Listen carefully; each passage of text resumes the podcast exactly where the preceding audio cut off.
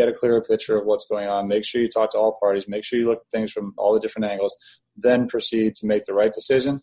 I know that's not specific mm-hmm. best advice lesson ever, but you can apply it to pretty much anything. Best ever listeners, before we get into today's episode, are you looking for some financing? Maybe some more money to do your fix and flip projects? Are you looking to grow your fix and flip business? Well, guess what? Got a solution for you. It's Fund That Flip. You know Fund That Flip. Matt Rodak, the founder of Fund That Flip, has been on the show multiple times. He's a friend of mine, and they love working with the best ever listeners. They provide short term fix and flip loans to experienced investors. They've got an online platform, makes the entire process super easy, and you can get funded in as few as seven days. That quick. So if you're looking for a reliable funding partner, go to fundthatflip.com. That's F U N D T H A T F L I P.com. Best ever listeners, how you doing? Welcome to the best real estate investing advice ever show. I'm Joe Fairless. This is the world's longest running daily real estate investing podcast. We only talk about the best advice ever. We don't get into any of that fluffy stuff. With us today, Ben Midgley. How you doing, Ben? Doing great. How are you, Joe? I'm doing well, and nice to have you on the show. And best ever listeners, Ben is well, he's the founder and CEO of the Crunch Fitness franchise, and let's talk a little bit about that and then he'll elaborate more in detail. In 2010, he took that franchise from out of bankruptcy to now Crunch has been named the hottest new franchise by Entrepreneur Magazine, a top franchise to own and the top global franchise. Just grown this thing tremendously, has reached over 1 million members and has over 225 open locations. So, we're going to be talking today as real estate investors. Clearly, we're entrepreneurs. And I think it'd be beneficial to learn from someone who has taken a company that was past the point of failure and has grown it to where it is today. Because as entrepreneurs, as real estate investors, that's what we're looking to do as well. So, with that being said, Ben, you want to give the best ever listeners a little bit more about your background and your current focus? Sure. Yeah, I'm going to put a little color on that. So, Crunch is a brand that's actually been around for almost 30 years. I'm not the founder of Crunch on any level. That was founded by a gentleman by the name of Doug Levine. Very good innovator, very unique marketer, and kind of brought Crunch onto the scene as what you'd consider probably the first ever boutique fitness studio. I don't know if you're familiar with the term boutique fitness, but they're the smaller, or your listeners are, they're the smaller based fitness centers, about two to 3,000 square feet, very specialized on a certain type of exercise, whether it's a CrossFit or a spinning studio or something like that. But almost 30 years ago, those studios weren't there. So Crunch started in a basement location in the East Village in New York, and Doug was doing some really dynamic marketing in order to get people attracted to the brand. So the brand grew up to about 20, 30 clubs, changed hands a couple of times. He sold out, and due to a little bit of mismanagement, got into some financial troubles and then into a bankruptcy. So that was managed though through the ownership, which is a combination of New Evolution Ventures, which are fantastic operators, their fitness management platform, and private equity investors in the space, along with Angelo Gordon, who's the current owner of the group. So Crunch has been here the whole time. Then Crunch was brought out of bankruptcy, and that's when I was brought in because I have a lot of relationships with the folks at NEV. And I'd previously been with Planet Fitness at the president, executive vice president level. So we looked at the industry and said, if we're going to start a franchise with this great brand, where should we go? So we decided to go into the low price space, which is memberships that are $10 a month, $20 a month. Planet was really in charge of the market at that point. So we tried to go in with a better value for the consumer where they get a lot more for those same dollars and a better proposal for the franchise investor. So we tried a bunch of different things and we got it to the point that we now have, to your point, over a million members. We have the most competitive platform in the space for what members get and franchisees get. And now we're just consistently faced with how do we innovate, how do we keep franchisees profitable, and how we stay ahead of competition you all chose the low price space versus the premium model where it's more high end, but I'm guessing on the more high end luxury, the margins are better, at least traditionally across different industries. So, why did you choose the low price space? Yeah, you'd actually be surprised that in most cases the margins are much better at the lower price space, only because you have to take a very specific focus on your main drivers of expense, which primarily is real estate. That's your biggest expense in this model. So you have to be very aggressive on the types of leases you negotiate. I'm sure we'll talk about that more a little bit. Your payroll is much less in these clubs, so that's more of a fixed cost than in most traditional health clubs. And then you do drive large membership bases. Our average membership is about 6,500 members. So if you're managing your expenses and your profit lines profitably, your margin could be upwards of 30, 40% in, mm. in hmm. the box, which is really good. You've got to run it right to do that, but that's where it should play. So yeah, very solid in the low price. How much does it cost to be a member? It ranges now. We found over the years that we've been able to modify our pricing. So originally we started at nine ninety five and nineteen ninety five. Since mm-hmm. then, we but a, a health club company in low price can't run on ten dollar membership. Right. That was my follow up question. So we've modified our prices to nine ninety five. We have nineteen ninety five. We have twenty four ninety five, and now we have thirty nine or forty nine ninety five. Now, the reason that's good for us as opposed to a competitor that maybe only has ten and twenty is when we added the extra amenities that low price traditionally didn't have, and this is the mm-hmm. difference between low price versus high value low price. Low price club, for example, I'll just throw Planet out there because they're all over the place, basically has a club full of equipment and amenities. No personal training, no group fitness classes, no small group training areas. Then with us, when you add in this fantastic Crunch Fitness proprietary group fitness programming, brings in a lot of female members. They love it. It's great energy. You add in small group training sections like your own in-house CrossFit with 100 feet of turf and specialized equipment with boxing bags and anvils and kettlebells and tire flips, all that. And you have great personal trainers on top of all this additional equipment that we have. Is we have a greater variety of equipment. Right. Then you have these different amenities you can place in different sections. So what we found is rather than just going 10 and 20, we can put certain amenities on your base level membership. Then you can charge a little bit more for the group fitness. You want to add in the small group and all those other things, you can charge a little bit more, so on and so forth. Plus, we have the amenities like guest privileges. You can bring a friend in at no cost. If you're on a higher level membership. You get reciprocity to all the other clubs in the country. We give folks a free license to what's called Crunch Live. We're the only company in the industry that gives people their own streaming video service with their membership. So if they're out at a hotel or somewhere else, they could just plug in and get their crunch classes right on their phone or mm-hmm. the internet. We're the only company that throws that in. We give them an online license to a company called Dot Fit, which allows our members to track their nutrition and their programs online. Those right. are the extra benefits that you throw in at different levels. But what that has done, without boring you to death there, and sorry for going on too long, it's driven our average membership rate close to $20 a month, which is the highest in our space for a low price player which makes it much easier for our franchisees to be successful when you're getting a higher average dues as opposed to that ten dollars. So you've got the baseline, and then you've got incremental pricing based on offering different amenities. And by doing that, you start in at the low level, but perhaps you upgrade them throughout the process by offering them these high quality amenities. And obviously, that principle or that approach can be applied to any type of business, not just what you're doing.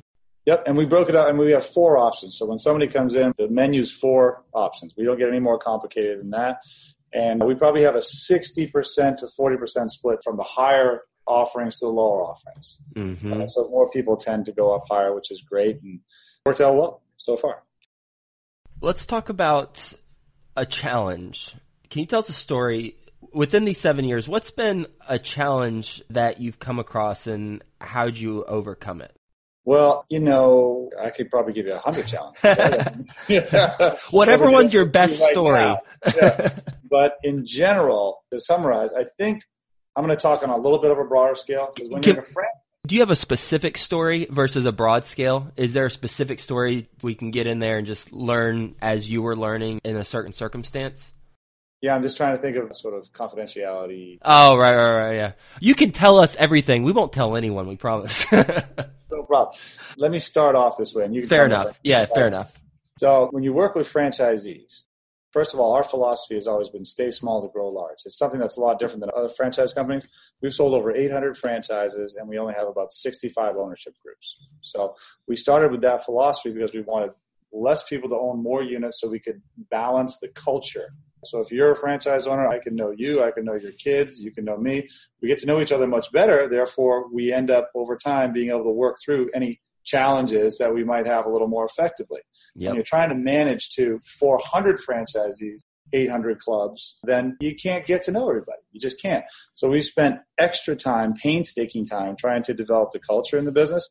And sometimes it cuts both ways because sometimes people can say, hey, you know, we know each other. How could you push me too hard on that? Mm-hmm. And the other side is if there is something that you're at odds with each other on, you work through it.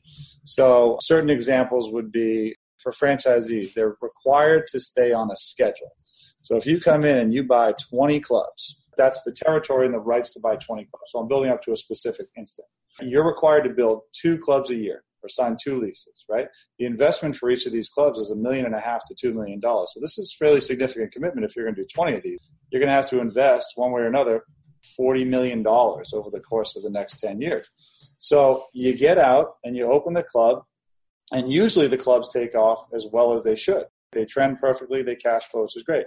In our industry, though, you end up with a portfolio. Generally, a couple clubs that don't perform anywhere near you thought they should. Yep. Some that are incredible. Our industry too, in real estate, yeah. same thing. and then you get the middle ones that pretty much do what they want, right? Yep. But let's say your first one, for whatever reason, whether it's operator deficiency or wrong location or what have you, doesn't take off.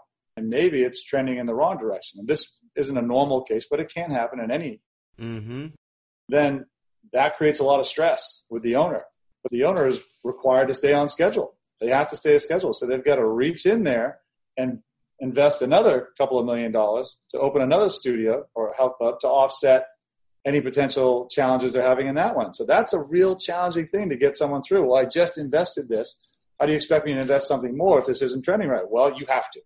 Mm-hmm. And here's how we're going to work through it. And that can become a very contentious scenario. So you've got to make sure you throw as much support as you can behind the operator to make sure there's something you're not providing them as a franchisor that you engage in that and you make sure they get that. You have to look for more creative ways to drive more revenue into their system. Maybe you have to dive in their P&Ls. They're, they're spending too much overhead and that's the cause of that. But you've got to get behind them 110%, get them through that. So the first then level becomes get them to break even. So everything's comfortable, there's less stress. And then still, then you've got to also apply the pressure on the other side to remind them of their obligations to continue. And if they decide not to, well, then you're at an impasse. If you're not mm-hmm. going to develop, then we have to default the relationship, resell it to somebody else, and then you've got that person sitting there. Yep. That's a specific situation. Oh, yeah. Franchisor can work through and how, I guess, skillfully and appropriately and, and respecting the relationship between the franchisor and the franchisee, you work through that. Ideally, you come out with the best outcome where the franchisee is satisfied, understanding, feels supported, and moves on to the next club. Yeah, those have got to be some sticky conversations, at least initially, if it's not performing. And you're like, well, you got a commitment, and let me help you get that thing to perform. You mentioned some creative ways to drive more revenue. One of the things you said is too much overhead. What are some other ways that you help drive revenue for a franchisee at a particular location? Sure. We have a fantastic marketing department. We really do we've got a great team, but we have essentially an in-house agency within Crunch. You've got all your creative, all your media buyers, your social media workers, all the support at the coordinator level and manager level that'll help the franchisees analyze their sales and the average dues. So you can do things as simple as modifying your pricing. So your average price point starts to trick up and then that will compound as you move along. You can do things with the interior element of the club. Certain regions of the country, you have to sort of approach the community a little bit differently. I'm sure you've seen different franchises that have different looks in different areas. So you may have to adapt a little more to give it a little cooler feel or a little more comfortable feel or help it appeal to a broader audience than perhaps your standard design does. Mm-hmm. You could change elements like music, lighting, inside promotions where you're going to the member base to promote different activities. Help them successfully facilitate community outreach. In our industry, as a health club operator, you've got to be outside of your club people have to know you're there and you've got to be shaking hands and kissing babies. You've got to go to the hospitals and the schools and the municipalities, and you've got to be setting up your corporate agreements and making sure everybody feels welcome at your club. So you've got to execute on all these things, except in addition to just marketing. So you have to go in there and almost forensically get involved in that and then guide them through the process. And it's not going to be the same for everybody, but it's generally going to fall into one of those buckets. So we have to get in there with our team, then we support them from the marketing standpoint, the operations standpoint, the personal training standpoint, and that's another revenue line that I didn't even mention personal training. Mm-hmm. Fairly significant in our model. So if they're not running that effectively, you've got to give more training there. So essentially, I'm sure the practice any other successful franchise would follow. Just diagnose, review, and, and see where you can fill the gaps and add value. I like the philosophy of staying small to grow large. If you weren't in the industry that you're in, and I know you've been in this industry for a very long time, but just taking a step back and applying it to doesn't have to be real estate, but let's do a hypothetical. Let's say you're just hired as a CEO, or maybe you've managed to duplicate yourself. You're the first person in the world. You can duplicate yourself. So you're still at your job, but then your other you is a CEO for another company. How would you implement the stay small to grow large approach? What does that look like? Well, it's very applicable to franchising because it's based, first of all, for me in my career, everything I've learned is based off of the more successful your relationship is, with the party on the other side, whether it's just one on one sales. The better I get to know you in a more genuine manner, it takes down a lot of barriers when you're trying to sell something. You don't come across as a salesperson. You get interested in the person first and legitimately respect the person. Ideally, you get a good relationship, so you become friends, and then the sales happen much easier, right? The referrals flow. It all works together. So in franchising, we applied the same principle just because everything's based on the relationship. So mm-hmm. I think if we were to look at specific industries, I could give better examples. But to me, almost any business is based on relationships and how the business conducts themselves, how they interact with people. Mm-hmm. If you're in a retail type format, right, and you've just got to move product, I don't know if it applies the same way because staying mm-hmm. small is only going to give you so many locations or so many outlets to move your product unless you're an online company. But mm-hmm. I think it comes down to compounding the positive experience that you get with your customers over time. Because if we sell you something at one point in time, we haven't really proved ourselves yet. We've gained enough trust to get you to make the transaction, but we haven't gained your trust enough that you're going to continue to do transactions with us and tell other people about it. So making the sales just the first step. And then I think the stay small approach on a different level just relates to consistently repeating that sort of track record of trust you have until it just gets deeper and deeper and deeper, right? And that's the mm-hmm. stickiness of customers with your business. I love the quote the more successful relationship is, the more successful you will be together. And it's clear that you've taken that approach throughout to build this thing. What is a way that if you were speaking to some franchise owners and they're like, "Hey, Ben, how can I build a better relationship with the customers that come in the door?" What are the top two or three things that you tell them? That's pretty simple, actually. When I was a lot younger, I'll just give you a personal example without trying to focus it on myself, but I won this award, which was called the IHRSA Salesperson of the Year Award. So our industry trade association. So I was the top salesperson for the fitness industry. This is back in 1995. But the way that happened was first looking at a health club, and this is what we tell owners the health clubs are community. Starbucks has done an amazing job of coining themselves as the third place. There's home, there's work, there's Starbucks but you're just going in there for a quick grab a latte and move, right? And so the goal is to have all the baristas know your name and talk to you, and you have a little chit chat, and they know your drinks, and then you sit down and all that. But I love Starbucks. I'm a huge fan uh, of everything Howard Schultz has done, but no barista knows my name mm-hmm. because my interaction with them is quick. In a health club, you're there for an hour, an hour and a half, multiple times a week. So if you're the owner of that facility and you take that community aspect seriously, first you're going to lead from the front you're going to establish that within your employees that, look, every time Joe comes in, say hi, Joe. Know something about Joe. Get to know him. And the same with every single member that comes in. Sometimes you're going to have members that don't want to see at all. They just want to walk past and they want to go do their thing, and that's fine. That's their business. But you still say hi to them. You still work with them. And then you'll be surprised that one day you don't say hi to that person, even if they never say hi back, they're going to notice. You know what I mean? Yep. They didn't say hi to me. What's going on? Then you know you've kind of cracked through that outer shell because there is some interest in interacting with staff, even though they're not interacting back. It's just you going one way. But what works great for the owner is to quiz your team on knowing names. When I was younger, I'd go into the center of a club and I would practice naming every member in the club at any given time, whether it's six in the morning, 12 in the afternoon, three or seven o'clock at night. Different people come at different times, right? Different people hang out with different groups within the clubs.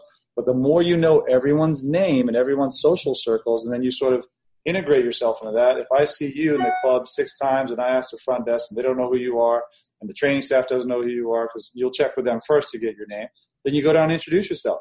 Hey, my name's Ben. I've worked here for a long time. I see you working on it all the time. Just wanted to introduce myself. I'm Joe. Great, Joe. Thanks. Anything you need from me? What have you? Great. All right, we'll see you tomorrow or something. Mm-hmm. You just have to get that process going. And sometimes people are uncomfortable with it, sometimes they're not. But at the end of the day, even though it may seem like unproductive time because you're not on the phone trying to close another deal or this, that, the other thing, you can never underestimate the value of those relationships because then you create this aura about yourself that draws people to you. And if you can create a team of people like that within your club, all 20 of your employees acting in that same manner, the community aspect of it thrives. If mm-hmm. that makes sense. I'm sorry if I went on. No, it's helpful. Long. That is the key in our industry is get a community going within your club. Mm-hmm. What's another way that you all build a community within the club other than making sure that all team members know the names and acknowledge and have relationships with the individuals. Yeah, I think building relationships, there's not a textbook to it, right? Mm-hmm. Part of you has to be a genuine person that's interested in having a relationship, or it's never going to happen. Look, we're dealing with people. Not everybody's the same. Everybody's got different personalities. So if you just get that process going where let's take out the using the names, but just the employees care enough to interact with the customers and they have a genuine type of personality where they're interested in people it happens by osmosis. It happens organically. It just becomes this good feeling, enjoyable place to go. Everybody's been to businesses. I remember this one market that's actually closed right now. Was in our hometown. Every time I went in there, you get a certain bean salad, which was delicious. I was like, wow, what's in this? We don't share our recipes. Okay, cool. Sorry, I was just telling you this was great. I wasn't going to steal your recipe and open the store right next to it. Do you know what I mean? Yeah. But that's completely the opposite of it. So do I stop yeah. shopping there? Yeah, I stop shopping there. But if it's totally different, oh, the bean salad, we use vinegar, we use this, we use that. You know, it's fantastic, great. Oh, by the way, are you allergic to any food allergies? Make sure it's not in there. Oh, that's amazing. Thanks, great job. I'm going back. So there's no science to it. And you know, when I was younger and someone interviewed me about how we sold so many memberships, after talking to them, that person said, Well, you basically told me nothing. There's no system. they essentially said that. That was one of the first interviews I did. They said, There's no system there. And I'm like, Well, there's not a system. It's uh-huh. people. Uh-huh. Yeah. Right? It's just getting to know people and it works. So I think the key there is hiring the right people because, as you said, everyone's got their own strengths and weaknesses, and some people just genuinely connect with others and genuinely are curious, and others aren't. And nowadays, you got these, right? So you got to just stop the kids from looking down. The worst thing to do is come into a health club, see somebody looking down at a phone. Yep. Or any business. Excuse me, can I put that down so I can get a coffee, right? Or you got eight people behind the desk and nobody's looking at you and you're just wondering what they're all doing. Oh, yeah maybe they're all good and busy, but the customer's there, or the customer on the phone is more important than the customer right in front of you. And we could go on for days. Yep. I asked this question to all guests, and since you're an entrepreneur and a successful professional, it'll be a slightly different slant than a real estate investor, so I'll change up the question a little bit. What is your best advice ever for entrepreneurs and business professionals? Well, the cliche is don't give up. I tell my kids that every morning when they go to school make good decisions and, and never give up. But one of the things that served me well is not rushing to judgment on anything, taking the time to take in information and understand the whole scenario that you're dealing with. Sometimes when you're growing a business or your business has got momentum, you're very caught up in the pace of things. What can I do to move faster, make more money, get better, expand, or what have you? And then sometimes decisions are done quickly. Now, you are forced to work quickly, but you're not really forced to move quicker than you should to make an appropriate decision. So it's been hard for me, at least personally, to slow myself down and not react to things as much as you would want to, and then tell yourself, get more information, get a clearer picture of what's going on, make sure you talk to all parties, make sure you look at things from all the different angles, then proceed to make the right decision. I know it's not specific, mm-hmm. best advice lesson ever, but you can apply it to pretty much anything. Whether you're signing a lease, you know how many people will sign a lease just because they like the site and they think it's going to be a great site, but the lease is 50 pages long? How many things can screw you in that lease if you didn't really go through it? Did you sit in the parking lot at the front of that store and watch the traffic as opposed to just looking at the demo reports? Did you talk to the owners of the stores next door? When was the last vacancy? Did you talk to somebody, the manager, to see are you one of the top stores or one of the poorer stores in the network? People will tell you a surprising amount of information but that's just information gathering. So if you're prone to making decisions quickly without all the information, you're probably going to be prone to making some mistakes. That's a good segue into some of the real estate stuff. You said on the expense front, you've got to be aggressive on the types of leases that you get. and make sure you've got the proper payroll, etc. Let's talk about the types of leases. I wrote down three. You might have said four. You just gave three examples of what you look at whenever you're evaluating an opportunity for where you're going to be. One is to talk to people next door. Two is to sit in the parking lot and watch the traffic and three is to actually read through all 50 pages and then more importantly also have an attorney read through it what are some other things that you'd like to mention as it relates to the real estate front of your business well, real estate, as you know, is changing dramatically. I mean, there's, I think, 8,000 retail closures just over the last year in all different segments. So for our industry, it's becoming very positive for us to go out and negotiate with the landlords because we're taking anywhere 20 to 50,000 square feet. And there's not a ton of those tenants running around looking for those spaces. So for us, you've got three elements that you have to look for. One is your gross rent per square foot. And we only talk on gross terms because in some municipalities, the triple nets are it's unbelievable. Some places they're 12 bucks, some places they're $3. So we just talk in terms of gross because you're still paying that money one way or another. Your tenant improvement allowance. Some people, if you're a sophisticated investor, you don't like to take the tenant improvement because it'll drive up your monthly rent. But most folks in the franchise industry like to do things on a levered basis where they'll finance it you know, rather than just putting 100% equity. So generally the TI makes a lot of sense because it's reducing your cash out of pocket. And then third, what is your free rent periods? Those are the three main factors in negotiating a good health club lease. And then, of course, your landlord work letter, right? What is the condition of the space? How much work do you have to do? What is your HVAC? How much electrical is running into that? What's the condition of the facade? Where's your plumbing stubbed in? There's so many different things you have to consider when doing it. Again, because you're looking at a million and a half, a two million dollar investment just to get out the door, not counting what your overall operating expenses are going to be and your cash flow needs once you get it going because you don't know how much your ramp is. So we encourage people to look at all those aspects very, very closely, protect themselves on the guarantee. Guarantee is a tricky spot. You could have a 10 year, a five year, a rolling, uh, something that just runs out after the TI expires. So you obviously know all those inside and out, but we go through each of those scenarios with each franchisee, and they're always different based on the type of landlord you're dealing with.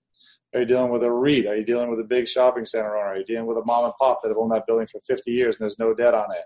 Uh, you're dealing with a small real estate owning group. So it's very unique. That's mm-hmm. why you've got to have people behind the scenes looking over the franchisee's shoulders to make sure that someone who's never done a commercial lease before can get through it without being damaged, really. You mentioned free rent periods. Can you elaborate on that? In the health club industry, most folks pay on a monthly billing system. They're paying for their checking account or a credit card. It's recurring, and then you have a certain period to cancel. That's why a lot of investors like the fitness industry because it's just recurring, repetitive monthly dues. No problem. Like a lot of people do it. You know, if you're doing storage on the iCloud or Google or something, they're just debiting you three bucks a month or five bucks a month every month for your extra storage in the cloud or what have you. That may be not a great example, but same principle applies. But when you open a health club, it takes a while to ramp up to your mature membership base.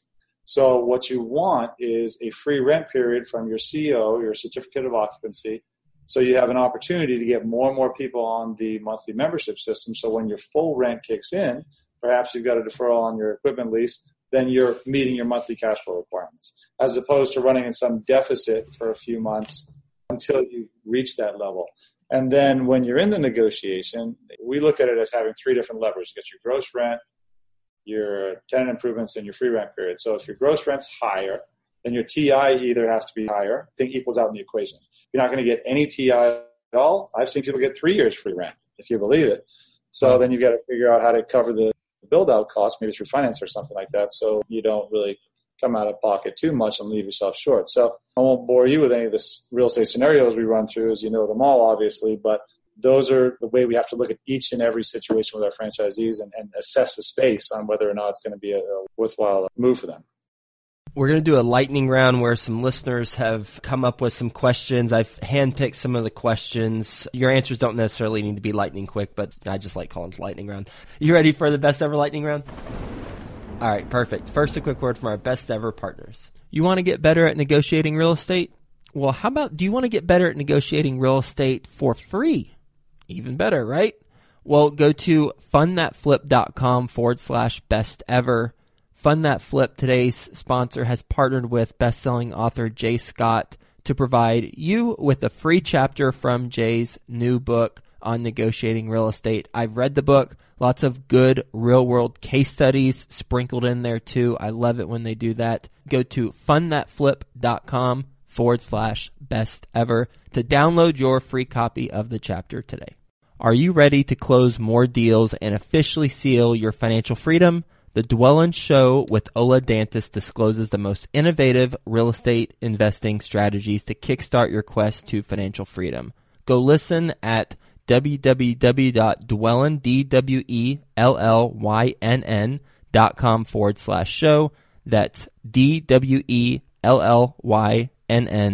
dot com forward slash show. All right, Ben, this one is from James in Pittsburgh.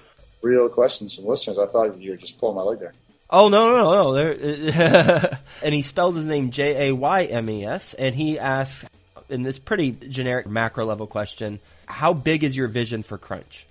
I love that one. I told you I was a Starbucks fan, and Starbucks has almost gotten to the point that they're synonymous with coffee. Maybe not if you're an East Coaster, you're probably thinking Dunkin' Donuts, but in any case, my vision for Crunch, as is shared by everyone else on the board, and we also have another great CEO on the own side, his name's Keith Works, is that Crunch is going to become in time the default definition of fitness club.